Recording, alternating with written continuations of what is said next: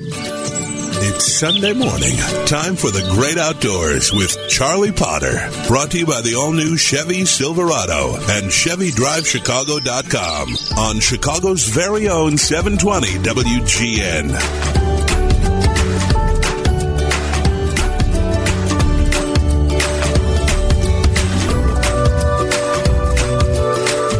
Good morning. Welcome to the Great Outdoors Show. Charlie Potter, your host here on WGN Radio, and thank you for being with me this morning as we roll our way through that greatest month of summer, in my view at least, August. So I'm going to start off this morning with something I've done from time to time over the now 20 plus years I've been on the air, and it's entitled Did You Know? And maybe it's something I should do more regularly, but we'll try it this time and see if you like it. Um, did you know when kitty litter was invented. Yes, that's right, kitty litter. And this is really important because it changed how we interact with cats. And for those of you who listen to the Great Outdoors Show for a long time, you know that I have no problem with cats. Cats should be kept inside. Cats are the marauding the countryside, have killed, well, at this point, they've killed hundreds of millions of birds, maybe even more than that over time. So there was an article in the New York Times this past week about cats, and and again their impact not only in America but around the world. But it turns out that we are one of the few countries that actually has cats inside. And I have been to Capri, the island off Italy, where there's so many cats running around outside. It's just, it's actually unbelievable. I mean, there's not a bird on the island of Capri that I could find. So, kitty litter was the change that turned America from having outdoor cats to indoor cats. And I'd never really thought about it till I came across this, and you're probably thinking this morning, what am I talking about? Well, in 1947, kitty litter was invented, and it made having cats indoors palatable. Those of you who've been around cats know there's one thing that smells badly, and you know what that is. So kitty litter came was invented in 1947, and over time, more and more Americans kept their cats inside as a result of kitty litter. I, I actually thought that we always kept our cats inside. I grew up on a farm. We did have farm cats, and I've told the story about how when I was about eight years old, I looked out and here came one of our cats. Her name was Bluey, and she was carrying a hen blue winged teal in her mouth that she had taken, plucked from a nest that was incubating. And I ran and tried to get the blue winged teal away from the cat, and she hid from me. Eventually, at eight years old, I was small enough and I crawled into where she was, and I took the blue winged teal away from her, and I carefully put it under the manure spreader near our barn and of course, the next day it was all just feathers. So that began my love affair with cats, and I say that sarcastically. But anyway, I've always assumed that cats, unless you're on a farm, that they should be kept inside. Well, apparently, we are one of the only countries in the world that believes that. In Denmark, only 17% of the cats are indoor pets. No wonder there are no birds in Denmark. The same on the island of Capri. In the United States, and I don't know who does these studies, I often say these things, you know, tongue in cheek. How do they come up with these statistics? I have no idea, folks, how they come up with these statistics, but according to the article, so we'll assume it's true, uh, 81% of domestic cats in the United States are kept inside. That means 19% are allowed to roam outside as well. We we are nowhere else in the world is even closest to us. Um, in Turkey, where I've also been, it's so common for feral cats to walk freely in and out of cafes and restaurants and markets that they actually made a documentary about this phenomenon. In Poland, um, cats have been called an invasive alien species because of what they are doing to birds. So, and in Britain, again, a 2021 study said that 74%, or call it 75%, three quarters of the cats in Britain are allowed to roam freely outside. And there's a picture of 10 Downing Street in this article with three cats just sitting outside 10 Downing Street. Well, we, we know what's happened to bird populations around the world. They're collapsing. and in America, North America, they're really collapsing. And for a long time, people in the outdoor wildlife management field have said cats are cats are are just are our primary cause of it. In Australia, a flightless bird a century ago, which was extremely popular, was wiped out in a matter of two years because of, of feral cats. Interestingly, so this is not a this is more this morning of did you know, not a not a story about why we need to keep our cats inside, but did you know? And then I'll move on. In 1949, Illinois was a leader. Yes, at one point in time we were a leader, and it wasn't about corruption. In 1949, the Illinois General Assembly passed the quote unquote cat bill. It was a it was a bill aimed at protecting birds, which people knew were being eaten by cats, and it would have fined people who left their cats outdoors. The governor at the time was Adlai Stevenson. He vetoed the bill, and his veto was not overridden. And he wrote in a letter to the legislature and I quote, It is in the nature of cats to do a certain amount of unescorted roaming. In my opinion, the state of Illinois and its local governing bodies already have enough to do without trying to control feline delinquency. End of quote. When you look back now, 70 years later, sure wish we had passed that bill. Maybe it would never be enforced, but yes, Governor Stevenson was right then. Cats have a certain amount of uh, delinquency, and they want to do unescorted roaming. But the fact that they are roaming the countryside and the suburbs and urban areas and climbing trees and and absolutely just obliterating bird populations, that's a different story. But anyway, that's enough about Did You Know? Hope you enjoyed that little tale. So the big year, 1947, kitty litter was enforced. 1949, the state of Illinois had a chance to make it illegal to have cats outside, and now in Chicago and elsewhere we have cat colonies, we have cat caregivers. The whole thing's out of control. I want to move, though, from Illinois and cats in the world to a story that broke this week that is absolutely, it's so unbelievable. Only comes out of California, and you know I love to poke fun at California. So many of us do.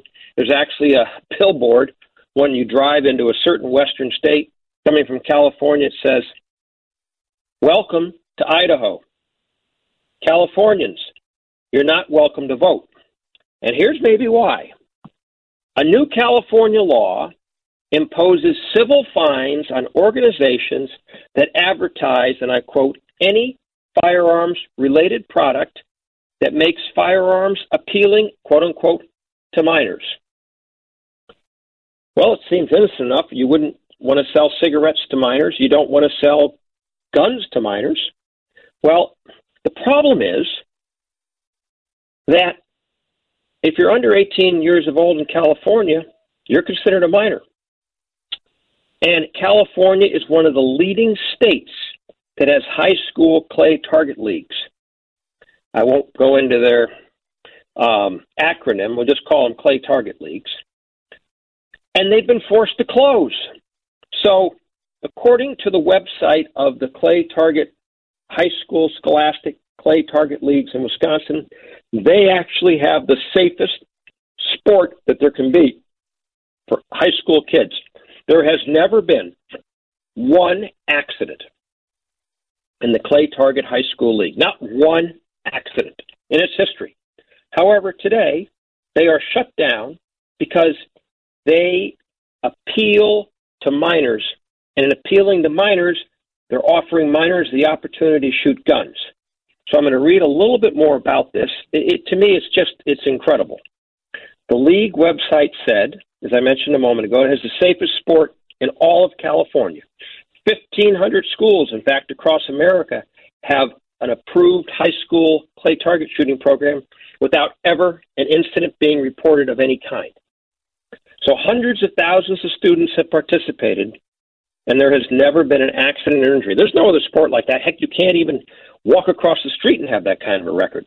Yet, And Scholastic Shooting Sports Foundation, through California, is now having to close down clay target shooting for kids in California because when Governor Gavin Newsom signed H.R. 2571 into law, the supporters said that it would stop the targeting of ads for products that would be such as youth size 22 ri- rifles and shotguns used for clay targets. It, it's not that at all. It took away a sport that is steeped in American heritage because now no longer in California, if you're a minor, can you have something sold to you that's a gun. So I'm going to come back in just a moment um, with and with this quote from the California legislator. California has some of the strongest gun laws in the country, and it is unconscionable that we still allow advertising weapons of war to our children. Clay target shooting is not a weapon of war. It's not an act of war. It's a wholesome activity that hundreds and hundreds of thousands of school children across America participate in. Not in California anymore. I'll be back in just a moment with much more on the great outdoors. This is Charlie Potter on the Outdoor Voice of Chicago and America, 720 WGN. And first, the message from our longtime sponsors, the Northwest Indiana and Chicagoland Chevrolet dealer. In the field, hunters need to be alert, sense the environment around them, and know exactly where they are communicate seamlessly with their dogs. And when it comes to pickup trucks, you want the same qualities. The all new Chevy Silverado comes with an available 4G Wi Fi hotspot for seamless communication. It's designed to handle the toughest loads with advanced trailering technology, tough on the road and off. And the all new design gives you more cargo space than the competition. Chevy Silverado is the most dependable, longest lasting, full size pickup on the road. Plus, there's never been a better time to see your local Chevy dealer about the Big Fix lease. It's an amazing lease deal that can lower your monthly payments and give you more Chevy, all for less money. That's a treasure hunt. So head to your Chicagoland and Northwest Indiana Chevy dealer or go to ChevyDriveChicago.com and see why Chevy is the number one best selling brand in Chicagoland now eight years running. It's Charlie Potter and the Great Outdoors on Chicago's very own 720 WGN. Welcome back to the Great Outdoors Show. Charlie Potter here at WGN Radio, and I hope you're enjoying the show wherever you might be listening. And I just want to end the story about California's ban on advertising to minors the use of firearms.